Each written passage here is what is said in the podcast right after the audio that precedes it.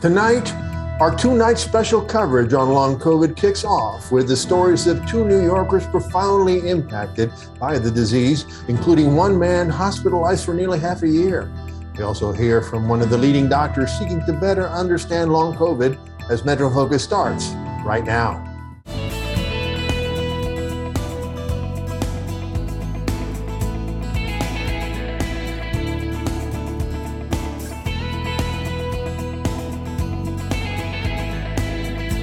This is Metro Focus with Rafael Pi Roman, Jack Ford, and Jenna Flanagan. Metro Focus is made possible by Sue and Edgar Wackenheim III, Filomen M. D'Agostino Foundation, the Peter G. Peterson and Joan Ganz Cooney Fund, Bernard and Denise Schwartz, Barbara Hope Zuckerberg, and by Jody and John Arnhold. Dr. Robert C. and Tina Sohn Foundation, the Ambrose Monell Foundation, Estate of Roland Carlin.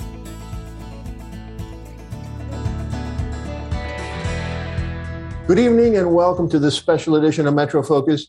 I'm Rafael Pi Roman.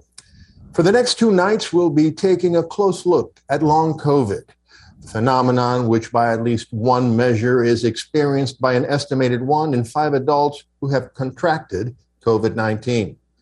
Though every person's situation is unique, those suffering from long COVID tend to continue experiencing symptoms for months or even years after their initial infection is gone. And the symptoms can be wide ranging. As of now, the CDC lists over 200 ailments that could be affiliated with long COVID. Tomorrow, we'll focus on what we're learning about the disease and what may be causing it to happen. But tonight, we'll be exploring the devastating impact that long COVID can have on people's lives as we hear directly from two New Yorkers who have been dramatically affected by it.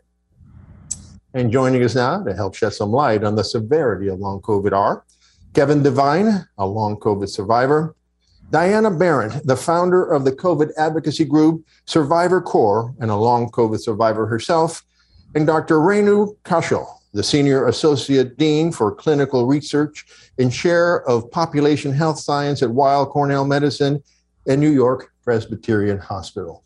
Welcome all. It's a pleasure to have you here with us. Thanks for joining us. Thank you for having me. So, uh, so doctor, before we hear from Kevin and Diana about their personal experiences with long with COVID and long COVID, I wonder if you could first explain to us just what long COVID is. Give us like the cliff note version of it, because tomorrow we're going to get into the details of the disease to start off with. Sure, absolutely. Um, thank you for having me uh, today as well. Um, long COVID goes by many names. We call it long COVID. We call it, sometimes you'll hear the phrase long haulers. In the scientific literature, we call it the post acute sequelae of SARS CoV 2 infection. And what it refers to is clusters of signs and symptoms that start 30 days or more after the initial infection. So that's it. So that's in a nutshell. That's what it is. In a nutshell. Okay. It's different in each patient. Yeah, and, and we'll and we'll certainly get to that tomorrow for sure. Maybe later today as well. So Kevin, you know, I heard you talk about your story on the Drew Barrymore show, and, and I have to tell you, it's one of the most fascinating but but most moving stories of of, of the COVID experience that I have ever heard. Um, so please take us back uh, from the moment that you first tested positive and and your whole experience with COVID since. So go ahead. Okay, thank you for the uh, kind words and, and reading, watching the story and, and, and, and seeing it. It all started for me on March 20th of 2020. The week before, I wasn't feeling good. I went to a doctor. He gave me antibiotics and everything. Said you should be okay. You should be okay. Got to understand when this happened to me, it was still called Corona. It wasn't even COVID yet. It was coronavirus. And I went to the hospital. I wasn't feeling good. Got swabbed. Um, doctor came in the room and said, "Kevin, you're positive for for this for this virus, COVID." And I said, "Positive." And I was like, "What is this? What is this all about?" To me, I thought it was just like a, a an oversized flu, like just a flu that was going to knock you off your feet a day or two, and you'd be fine. Well, they gave me all sorts of medications. They were trying all these different things. About three days into it, my uh, breathing, and the doctor will admit your breathing just starts taking a beat and you cannot breathe anymore. They had me on a small oxygen and they were increasing it, increasing it. Doctor comes in, says to me, Kevin, you're dying. You're dying. You, you, you, you're not going to make it. it. It was a Thursday because I have to put you on a ventilator. I look at him, I'm not going to lie to any of you. I looked at the doctor and I says, I'm not going on any ventilator. Everybody going on a ventilator, I'm watching TV, they're dying. He goes, This is your only chance. He walks out of the room. Now, remember, folks, I have no family. I have nobody there to talk to. I'm by myself. I have a gown in the front of me, gown in the back of me, and slippy socks. That's it. No phone, no nothing. He walks out of the room, and I had a nurse, Janine Adamule.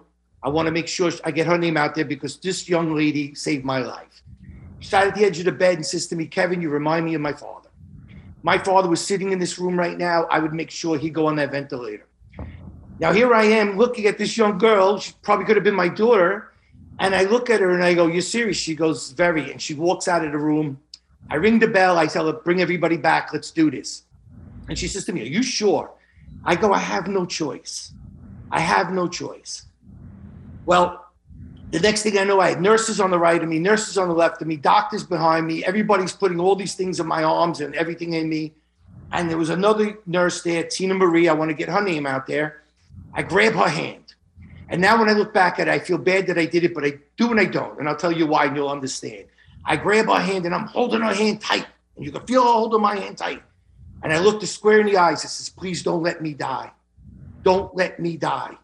And she looked at me. She goes, You're not going to die. Great nurse, because she's going to tell me what you want me to hear. Not going to tell you, you know, people are dying left or right. Your chances are slim to none. That she's not going to tell me. And she looks me square in the eyes. She goes, You're not going to die, Kevin. You're going to make it. I, you know, you're to make it. You're a strong guy. You're to make it. And I told her, if I don't, please tell my family I love them. Because you got to remember, guys, this is the last person I'm seeing. And if I don't make it, this is it. So I never had that chance to say goodbye to my wife, my daughter, my son, my father. And, I, and I'm realizing that it, it's a hard place to be in life, that that moment in time, you have nobody there for you, but that nurse is your only, your only sense of help. And she's holding my hand. And what I mean, like, I kind of feel bad. I put her on the spot. I didn't realize at the time how many people were dying on these poor nurses. And here I am holding her hand, clutching her hand, telling her, don't let me die. So you imagine what I did to her. I see it today. I didn't see it then. So I, I we spoke about it, and she says, "Oh, Kevin, you don't understand. You I, you made me. You gave me that sense of like you're gonna make it. You're gonna make it." Fast forward, 48 days later, I woke up, not realizing it was 48 days later, not realizing what happened to me. I actually swear to God, you and Doc, you'll be like, "No way." I thought it was the next day. I thought I woke up. I thought it was the next, I thought it was Friday. the girl looks at me. She goes, "No, Kevin, it's May. May." Now remember, I couldn't talk. I had everything in on me. I couldn't talk. So you know, I'm sitting there saying, "May." I'm going, May of what year? you know, May of what year? You know, 2020, 2021. Where are we? You know. So she explains it to me, and that's when I realized um, how bad off I was. You know how really bad off I was, and um, then there was the road to recovery, the bed sores. I was in a coma for 48 days. I had tremendously bad bed sores. Uh, learning how to walk, learning how to talk, learning to feed myself. Mm, I was so bad, I couldn't hold the fork. I, I hope you guys can see it. My hand was shaking like this. Hmm. I had to be spoon fed back to life. Lived, lived on on um, uh, a liquid diet for probably 30 to 40 days. Hmm. So it was just liquids. Um, I lost 137 pounds. Lost everything. Lost everything. But I was alive. I was alive. Yeah. And, and, let me ask you something, Bia. I, I want you to touch on this. While you were recuperating after those 40 plus days of a coma, um, I mean, you had you had down moments. Talk about the nurse that you said gave you return gave you will and what she did. For, or it was actually a doctor, right? Yes, I found out later it was a doctor. Um, she came in the room one night and I was just crying. I'm not I'm proud to say I was crying. I hate to say because my friends are going to now give me a hard time, but I was just laying in that bed crying, wondering, will I ever walk again? You know, will I ever be who I am again? Will I? I wasn't out of the woods yet, neither. Am I going to still live? Like, was this just a tease? I woke up, I'm coming back to life, and then boom, I get hit with this virus again, or it kills me. So there was still, I was never out of the woods. I still had tubes in me. I was still laying in the bed. And she came in and she just, she just felt so bad for me because I just, I think at that moment in time, I think if I could have told her, you know, turn the switch off on me, I think I would have. That's mm. that's how depressed I was at this moment. And I, I kept saying, Where's my family? Where's my family? Because I did not understand what a pandemic was. I'm 58. At the time, I was 56. Didn't know what a pandemic was. I never lived through one, not my 56 years of life. What was a pandemic? Did not understand that. Did not understand why my family couldn't see me.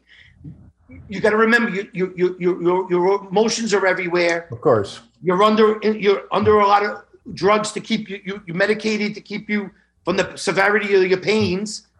So your mind's not working. And I just couldn't understand where is my family? Did they desert me? Like, you know, or did they die from this? Did I survive and they died? I don't know. I never spoke to anybody. She calls my wife and she just says, Is there any way you can send a picture? A picture of you guys. He's just depressed. And um, she sent a picture of me, Lori, Michelle, and our little dog. We have a little dog, Sam. And she sent that picture. And let me tell you something, guys. That was motivation to get up and out of that bed like you would not believe. I had them put that picture at the end of the bed on the wall. I stared at that every single day. I took it to the nursing home because they eventually had to transfer me to a nursing home because they were so overran with COVID patients they had to, they had to put you so that so that photograph is what kept you going. You're saying? Oh my God, yes. So my so God. let me so let me interrupt you there, because you talk about the isolation and the separation of your family, the people who loved you most at yes. the most difficult time of your life, and I'm wondering um, if you've ever thought about the fact if you had not been isolated from your family, if they had been able to visit you, uh, do you think that perhaps ironically, your, your health condition might have been improved. If a picture like that made that much of a difference, would their presence, do you think, have made your recovery? Good question. Good question. And I, you're probably right. It would have helped because you get that loved one to hold your hand. You get that loved one to tell you they love you. You get that sense of feeling when you hold somebody's hand that cares about you. But in the same sense, would I have done that and jeopardized their health to be there? You got to remember that still would have been an issue then. Like, would but, but, but, but that's but that's the question. And, and, and doctor, let me go to you uh, for this. You know, hindsight, of course, is always twenty twenty.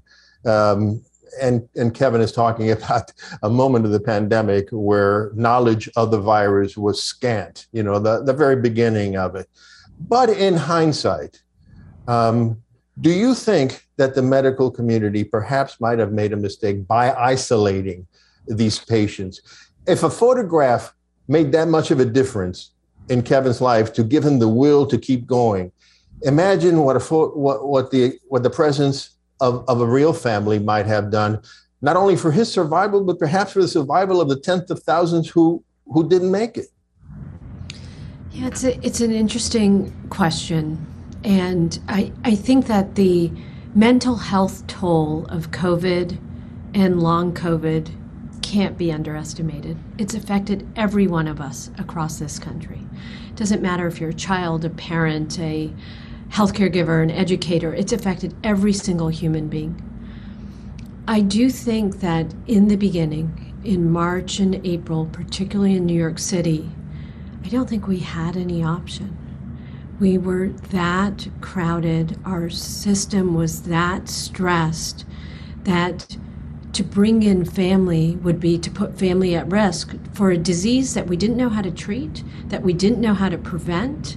Um, and I think that, like Kevin is saying, that many people would have chosen to keep their loved ones safe.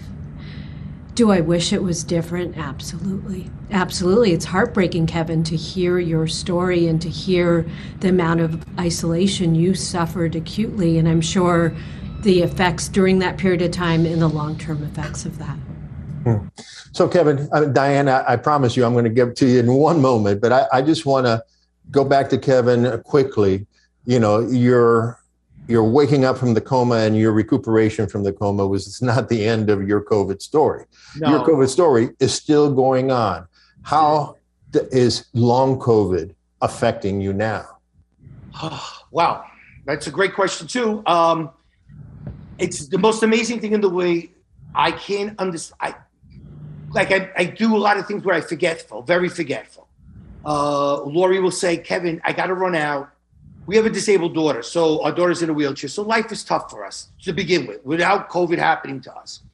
And she would say, Kevin, I left the laundry. Can you do me a favor? Can you put it, you know, the wash into the dryer, the dryer, and the whole deal? I go, okay, I got it, no problem. She leaves. She'll come back a few hours later. She'll go in the laundry room. I go, Kevin, I asked you for the littlest thing. Why couldn't you do it? Almost as if I didn't do it. You know, like, like, ha, ha I'm not going to do it.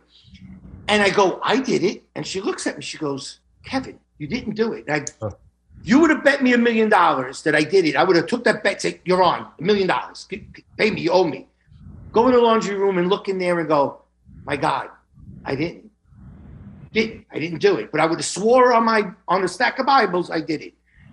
Um. So the memory loss, the the the days, the dazed and confused days. You wake up, you were totally dazed and confused all day, and I can't seem to get it right. Like, why? Why am I not realizing today is a Thursday? Why am I not realizing today is a July? I just can't get it in my head. Not all the time, but a lot of the times. I walk up a flight of stairs. I get to the top of the step. I'm holding on to the railing and I'm sucking wind.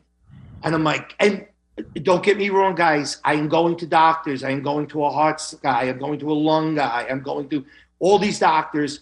Knock on wood they are telling me everything is good, but when I tell them I get to the top of the steps and I'm hanging on that railing and I'm breathing heavy, not my eyes.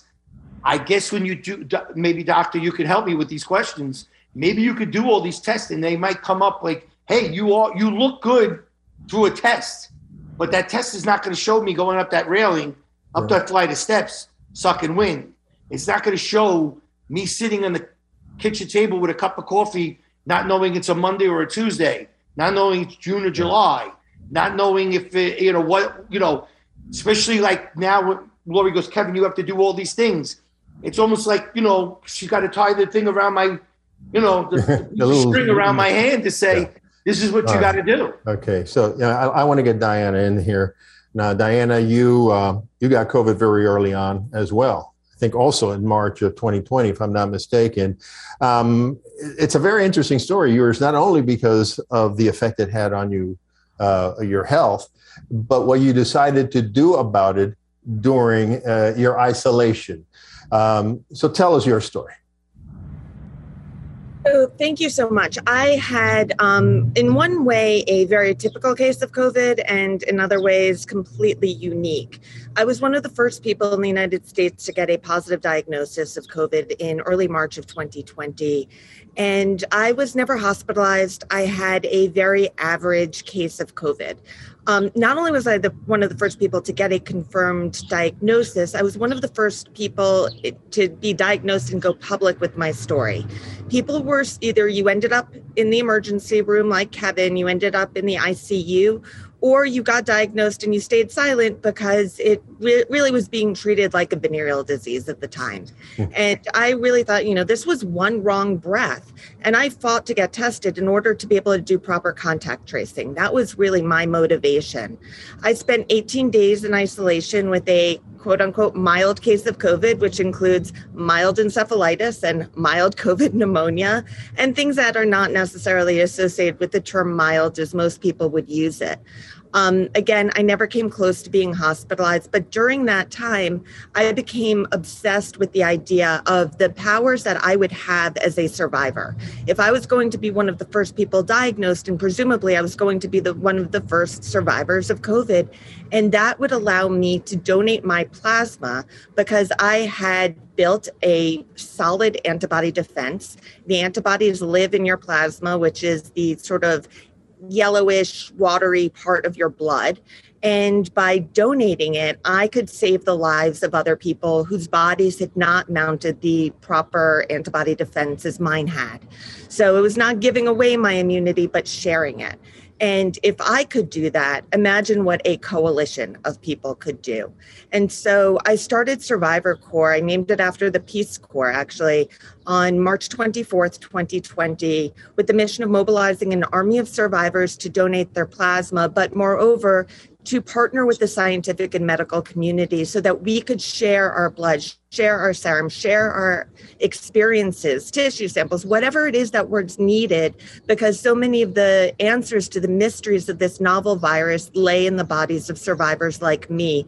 So not only did I get tested, I turned myself into a guinea pig. Hmm. Not only did I get tested on the front end in March of 2020, I got tested twice on the back end because nobody knew how long it would take to clear the virus.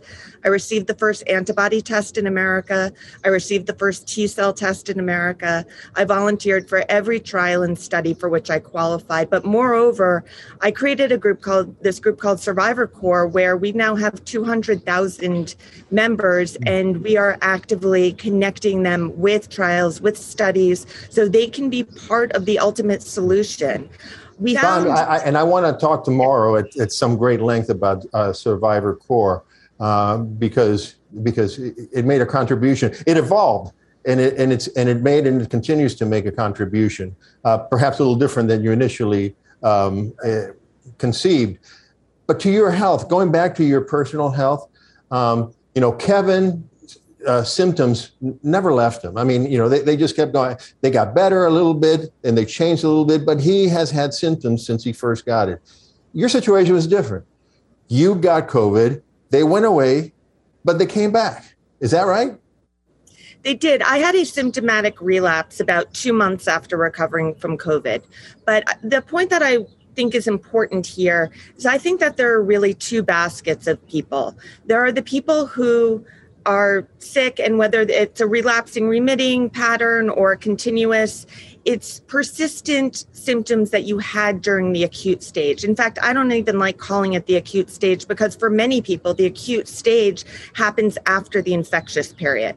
So, referring just to the infectious stage, um, there are people like me who have persisting symptoms, but uh, which I think are really resolved by time.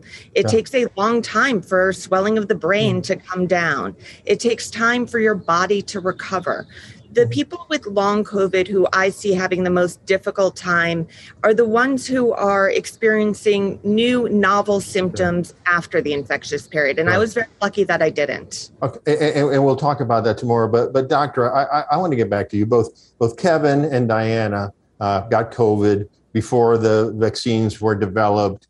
Uh, and bef- at the very at the very beginning of the uh, of the pandemic, um, and some might say, well, that's why they have long COVID, but that's not the case. Everyone who I know that has long COVID got it relatively recently, and all of them were vaccinated and boosted. To what degree do the vaccines help prevent long COVID?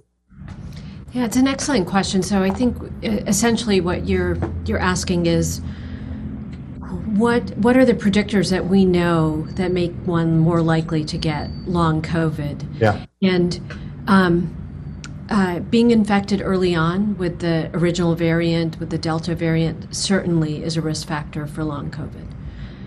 Not having a vaccine, certainly a risk factor for long COVID, but is it a risk factor because you are more likely to get COVID or because you are more likely to get severe COVID? And those are some of the questions that we're starting to tease out.